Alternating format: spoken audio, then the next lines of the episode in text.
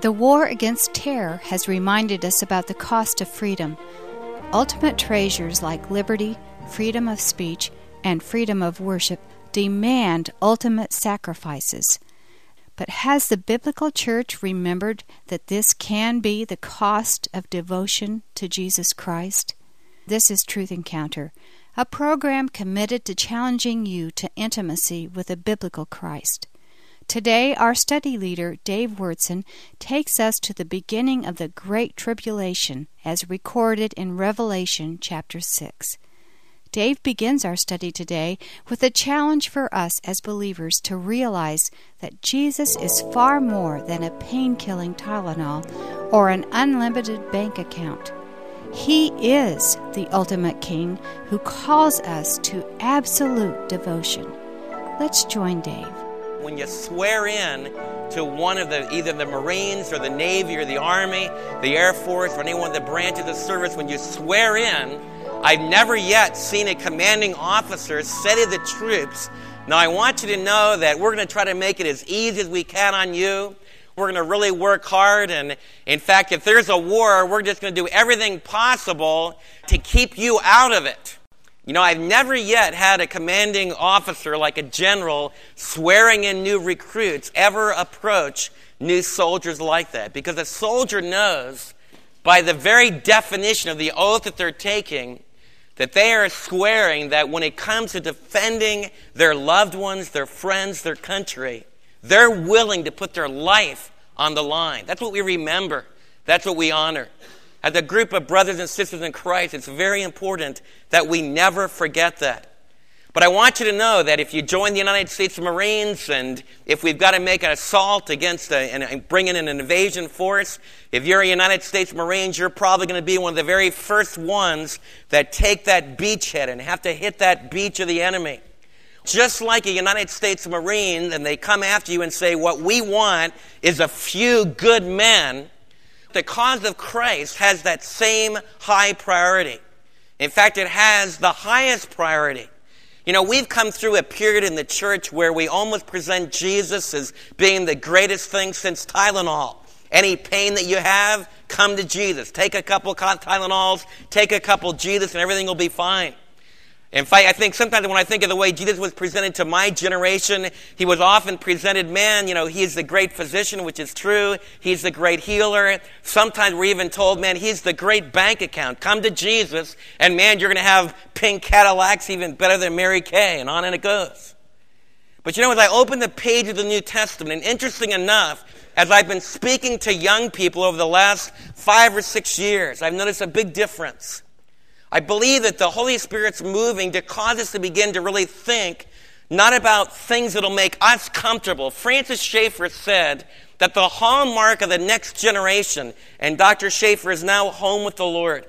But Dr. Schaeffer said that the hallmark of the next generation will be personal peace and affluence. They'll be willing to give up anything. They'll be willing to give up their freedom. They'll be willing to give up truth. They'll be willing to give up their devotion to God. They'll give up anything. Just give them peace and affluence. Just give them a comfortable home. Just give them enough money in the bank, and that's all that they want. But you know, I found that I've been talking to young people the last few years. That's not all they want. And that's not what the call to Christian discipleship is. Salvation is totally free. Revelation is going to close. Whoever wants to come to drink of the water of life, please come freely. But once we invite Christ into our life, we have invited the Lord into our life, the King of Kings and the Lord of Lords. We have invited the truth into our life. We have invited the eternal God into our life. And early believers understood that, and I believe that you're beginning to understand that. As we open up to Revelation chapter 6, we're exposed to what the Lord Jesus talked about when he said, If anyone would come after me, let him deny himself. A soldier does not say to his commanding officer, Well, I had other plans for today. When Harry Ballback, a United States Marine, one of my close friends in World War II, was commanded to, to hit the beaches of the South Pacific, as he was sitting on the destroyer the night before they attacked, and as he was praying and beseeching God to save his life, he didn't get up before the crack of dawn about 4.30 in the morning as his fellow Marines gathered together in those launchers. And Harry actually has told me what it felt like to sit in one of those landing craft with your steel helmet up against the edge, knowing that all the guys sitting around you were going to be mowed down and you might be one of them. But Harry never told me, he said, I'm sorry, I'm out of here. I had other plans for today. Jesus said, Let him who will follow me, let him take up his cross and follow me. Believers have been doing that through the centuries. And I want to challenge you.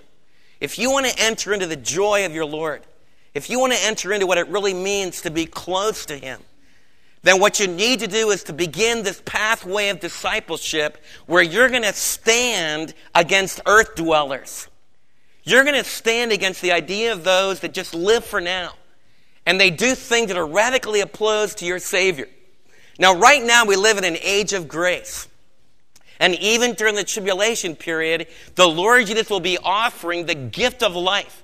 In fact, I believe that as we're going through the book of Revelation, we're discovering that there are millions upon millions of people that respond to what you've responded to during this age of grace, during the tribulation, that final seven years. The whole world is going to be divided between those that accept the cross and those that believe in the resurrection, like you do. And those that worship Jesus, those that will join in congregations just like ours that have been generated after the rapture through the mighty instrumentation, the proclamation of the gospel of Christ. There will be new groups of believers raised up, and God will begin to powerfully work in the Jewish people again. But we open up to Revelation chapter 6, we find out that the, that the cost is going to be incredibly great. As we began the tribulation period in Revelation chapter 6, we saw the rider on the white horse go forth. And we discussed together how this is an impostor of a rider on a white horse. He's Satan's counterfeit of the rider in Revelation 19 that will culminate this book. Because this rider rides forth not to bring forgiveness, not to bring eternal life, not to bring the deliverance from the evil one. Instead, this one rides forth to conquer people and to gain control over planet Earth. Whenever man seeks to take control over planet Earth, what results? War results from that. So the second horse rides forth, this fiery red horse of war. What does war bring? We've seen it down through history. The tribulation period will only be the culmination of the patterns we've seen down through history. The black horse goes forth, and we have a fourth of the world's population that are destroyed by the plagues that break forth because of this famine. Then we have the pale greenish horse, the corpse of death and Hades. We have these terrible four horsemen that ride forth.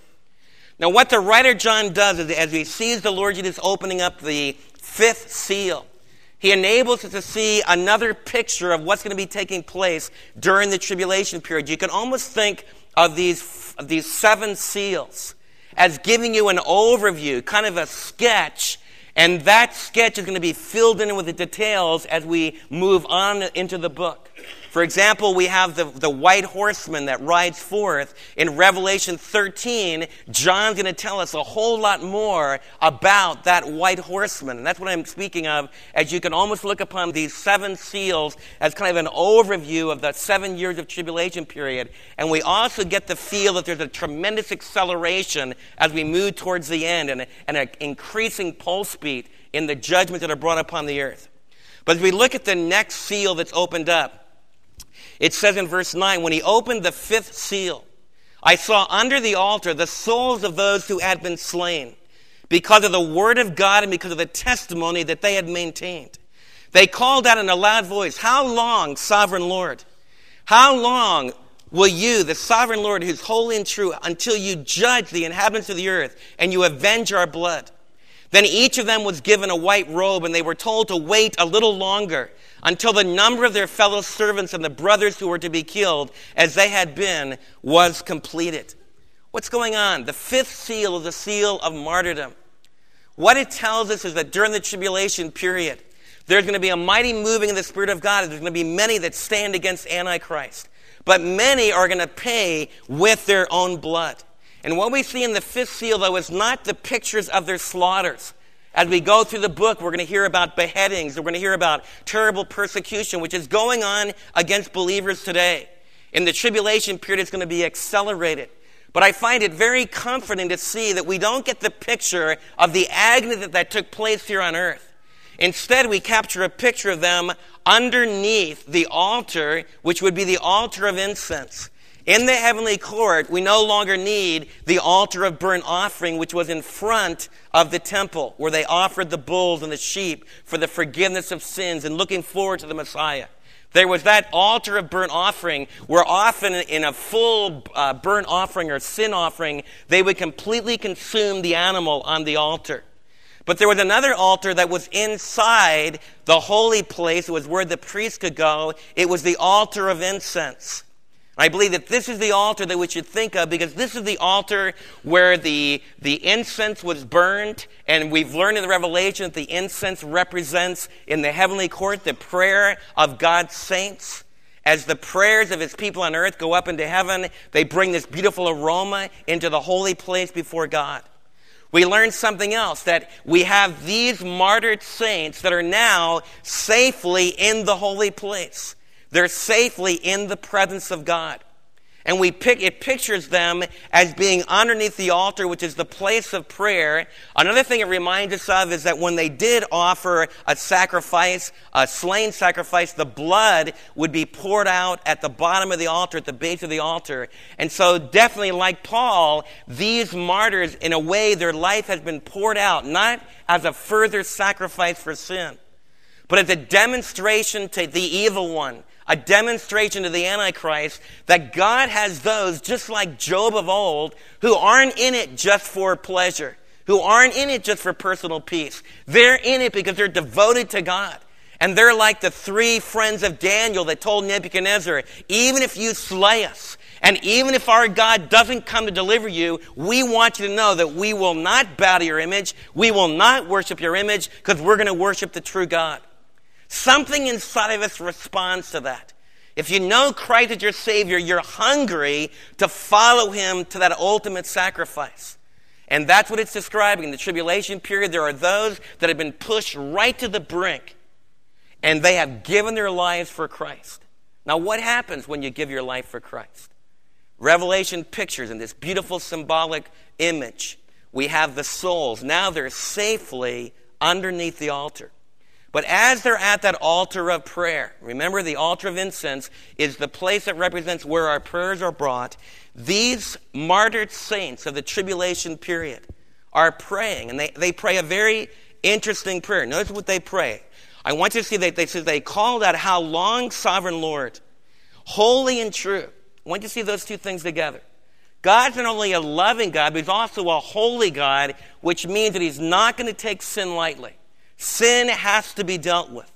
He's also true, which means he can be relied upon.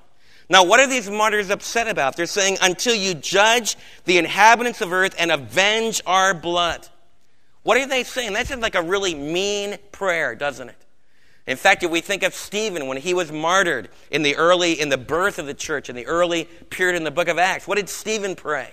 He prayed like Jesus Father, forgive them, for they know not what they do. Father, forgive them for what they're doing to me. Stephen prayed just like the Lord Jesus. Isn't that a prayer that we should pray? Yes. During the age of grace right now, we need to be praying for those that might persecute us, that might even take our life. We need to be praying that they'll come to the end of themselves. Some of you have, have experienced not martyrdom, but you've experienced the hurt of an unbeliever persecuting you because of your commitment to Christ. How should you respond to that? You need to be praying, Lord, I want to forgive others just as you've forgiven me. And that's one side of God's grace. But you say, well, Dave, what happens if they never, never respond? What happens if they never turn away from their life of commitment to the evil one? What happens if they just spend an entire lifetime continually doing evil, continually abusing God's people? What then? And that raises the issue of justice. Some of you have been raised in churches where you hear only about God's love.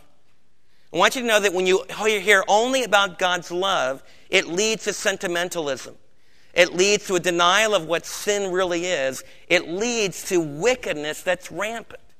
And our society is very much like that because we have a God that's a nice, gentle grandfather that never does anything to anybody. But the book of Revelation tells us something that both God the Father and God the Son, because its passage will close with them saying, and from the wrath of the Lamb as well. So it's not just God the Father who's going to execute judgment, but he's going to execute judgment through God the Son. What is it saying? What it's saying is that if you spend a lifetime rejecting the good gift of forgiveness, if God offers you the gift of eternal life and you say no, if God says, you know, I want you to repent of your sins, I want you to turn away from your sins, I want you to ask forgiveness for what you've done, if you never break, then there's going to be justice. Every one of you that have had an injustice done to you know what it means to cry out, someone should pay for this. Man, if, if I, I've used the illustration with you, like if out in the parking lot, if you get a, if some of the young people get a brand new, marvelous, big Chevrolet pickup, and it's sitting out there, and before the service, they invited all their friends out there to see it. And then in the mix up in between services, somebody just goes and rams the front of that in and just smashes it royally. Then that teenager is going to go out there, and the person that ruined their truck is going to say, Listen, I promise I'll never run into your truck again. And I promise that I'll drive faithfully from here on out. Well, I got news for you. That teenager that just got that brand new truck to say, Well, that's great. I hope your driving record from now is totally clean. And I hope that everything will be fine. But who's going to pay for my truck? Who's going to make it like new? Who's going to pay the bill on this thing? Do you have any insurance? That's the question of justice. And the Bible pre- presents not only the love of God, but the justice of God. These martyred saints of the tribulation are saying, God, we were opposed by Antichrist. He is directly opposed to you. The inhabitants of the earth, this phrase that's used here for the inhabitants of the earth, does not just mean all human beings, you included. In the book of Revelation, the inhabitants of the earth are those that choose to live just for now. They're those that live for the Antichrist. Later on in the book, it says that they allow themselves to be sealed by the Antichrist. Just like you've been sealed by Jesus, these inhabitants of the earth, these earth dwellers, will choose to get the seal of the Antichrist. That's what they're living for. That's a devotion of their heart. And that causes them to be bloodthirsty against those that follow Christ. And there's this, this terrible, terrible violence that breaks forth against these believers. And they're martyred. Some of their little children are martyred. And as they're in heaven, they're saying, Lord, how much longer are you going to let this go on? And the Lord Jesus says something that's really weird.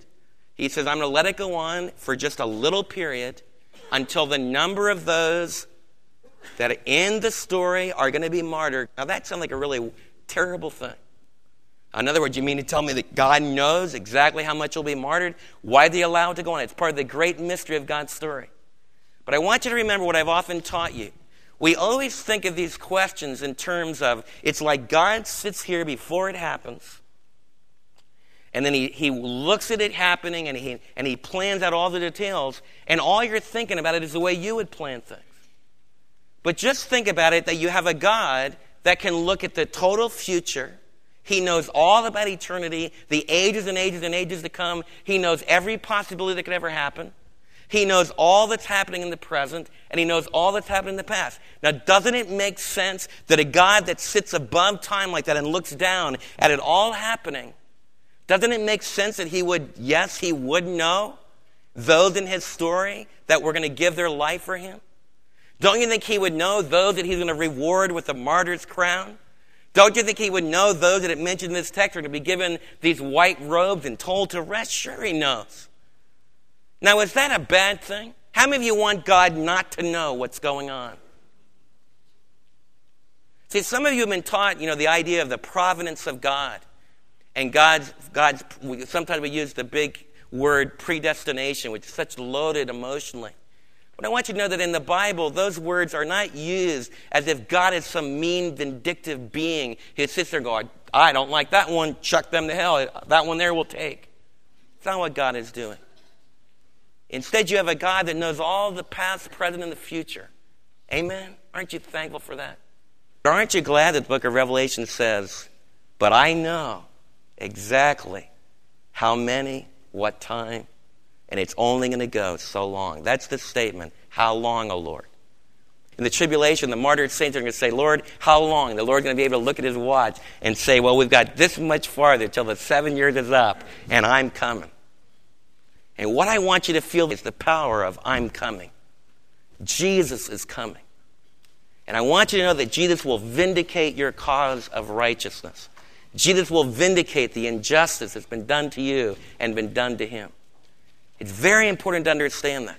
I also want you to know here that it says that they will be clothed with a white robe. It says that, that, a white robe will be given to them, and they were told to wait a little bit longer until the number of their fellow servants of those who would be killed would be given. Uh, they would face that martyrdom. What the Lord Jesus is saying, that they can rest in the presence of God, in the holy place of heaven, because their work has been done. And the Lord is also assuring them, in fact, the rest of the book of Revelation is going to give us this tremendous insight into how their prayer is answered. As we're moving through this book, we're going to see the mighty, powerful, judging hand of God move upon these people. As we think about the martyred saints in the tribulation period, you know, it's easy to think of martyrs, you know, in the tribulation period. That's something future. So I thought it would be good just to kind of pull up some headlines just not, not go back very far. It says gruesome terrorist attack claims lives of Christian family, one month old baby in Pakistan. On Wednesday, an alleged band of terrorists killed nine Christians, eight from the same family, in a city named Nowshera, which is situated in the northeast of the northwestern frontier of Pakistan. They were butchered with a sharp knife, and most of them had their throats cut.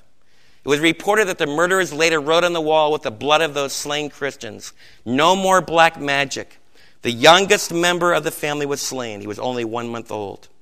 According to initial reports, the father of the slain family, Sabir John Bhatti, was involved in praying for the sick. Often Muslims as well as Christians would come to John and ask him to pray for their healing. This offended some of the extreme Muslim groups, and some of the Christian community believed that the reason for the killing of the whole family was to attempt to threaten other Christians from being involved in that kind of Christian ministry. Missionary and two young sons killed in India. The Evangelical Fellowship of India reported that an Australian missionary and his two young sons were killed in India by members of a militant Hindu group. Mr. Graham Stewart Staines, a 58 year old Australian missionary, and his two sons, Philip 10 and Timothy, age 8, were asleep inside their vehicle when it was doused with gasoline and set ablaze. Mr. Staines and his wife and family have been faithfully serving as missionaries with the Evangelical Missionary Society for more than 30 years. They worked mostly among lepers. The government reports that 49 people have been arrested in connection with these killings. Christians threatened. Still another Pakistani Christian was accused of breaking the country's discriminatory blasphemy laws in early June. Those laws prohibit a believer from sharing their faith. Maldives crackdown and extensive crackdowns on Christians and Christian workers began in mid June in the Maldives, a chain of 100 small islands off the coast of India. All known Maldivian Christians and those suspected of holding Christian beliefs have been in, uh, imprisoned on a small island near the capital. They are kept isolated from other prisoners and have been denied visits, even from their spouses and loved ones. Christians brace for more. Vietnam, six and a half million Roman Catholics and 600,000 Protestants are bracing themselves for more government interference as a new directive was released by the Politburo of the ruling Communist Party, warning that some religious followers and leaders in some places have not yet complied with the law. What I want us to realize is that the Lord Jesus said that these would be the beginning of birth pangs. And I think that we're beginning to see those birth pangs. And so we open up to Revelation chapter 6. We read about what's been happening to our brothers and sisters around the world. Isn't it great to know that we see not just an Australian and his two boys burned, but we see them underneath the throne? And now they're clothed in white, and they're saying, How long, Lord, we allow this to go on? Isn't it great to know that now they're in the throne room? They're clothed in white based upon revelation. And they're praying, Lord, how much longer? You know, the Lord is saying, how much longer? There's still time for the gospel of grace to go forth. You see, during the tribulation, the gospel of grace is going to go forth, but during this time of the period of grace, how important it is for us to state our total allegiance to Jesus and declare the message of grace. It's time to be like soldiers. It's time to be like soldiers and think of our commitment to Jesus as an oath of allegiance to Him. You know, I remember years ago, years ago, Dr. Harold Reimer, that directs Word of Life down in Brazil, told me he met a communist. In fact, he met him in jail. And as Harold was talking to him, he said, uh, the communist said, You know, Harold, I would have received your message if you Christians believed half as much as Jesus as my communist friends believe in communism. And Harold said, What do you mean by that? He said, Well, I was out in the street just a few days ago, and as I, as I was begging on the street because I didn't have any money, some people gave me money. You know what I did with that money? He said, I took that money and I gave it to the cause of communism. He said, None of you believers would do that. You just use it for yourself. He said, In fact, I've studied the good news of Jesus. In fact, I think it's the greatest news imaginable. In fact, I studied it carefully before I decided to choose to become a communist. I studied and read the gospel about Jesus dying on the cross for your sins, about Jesus rising again, about Jesus offering you eternal life. I just decided it was just too good to be true because I didn't see anybody that really appreciated its value. And when I met my communist buddies, I saw men and women that had commitment.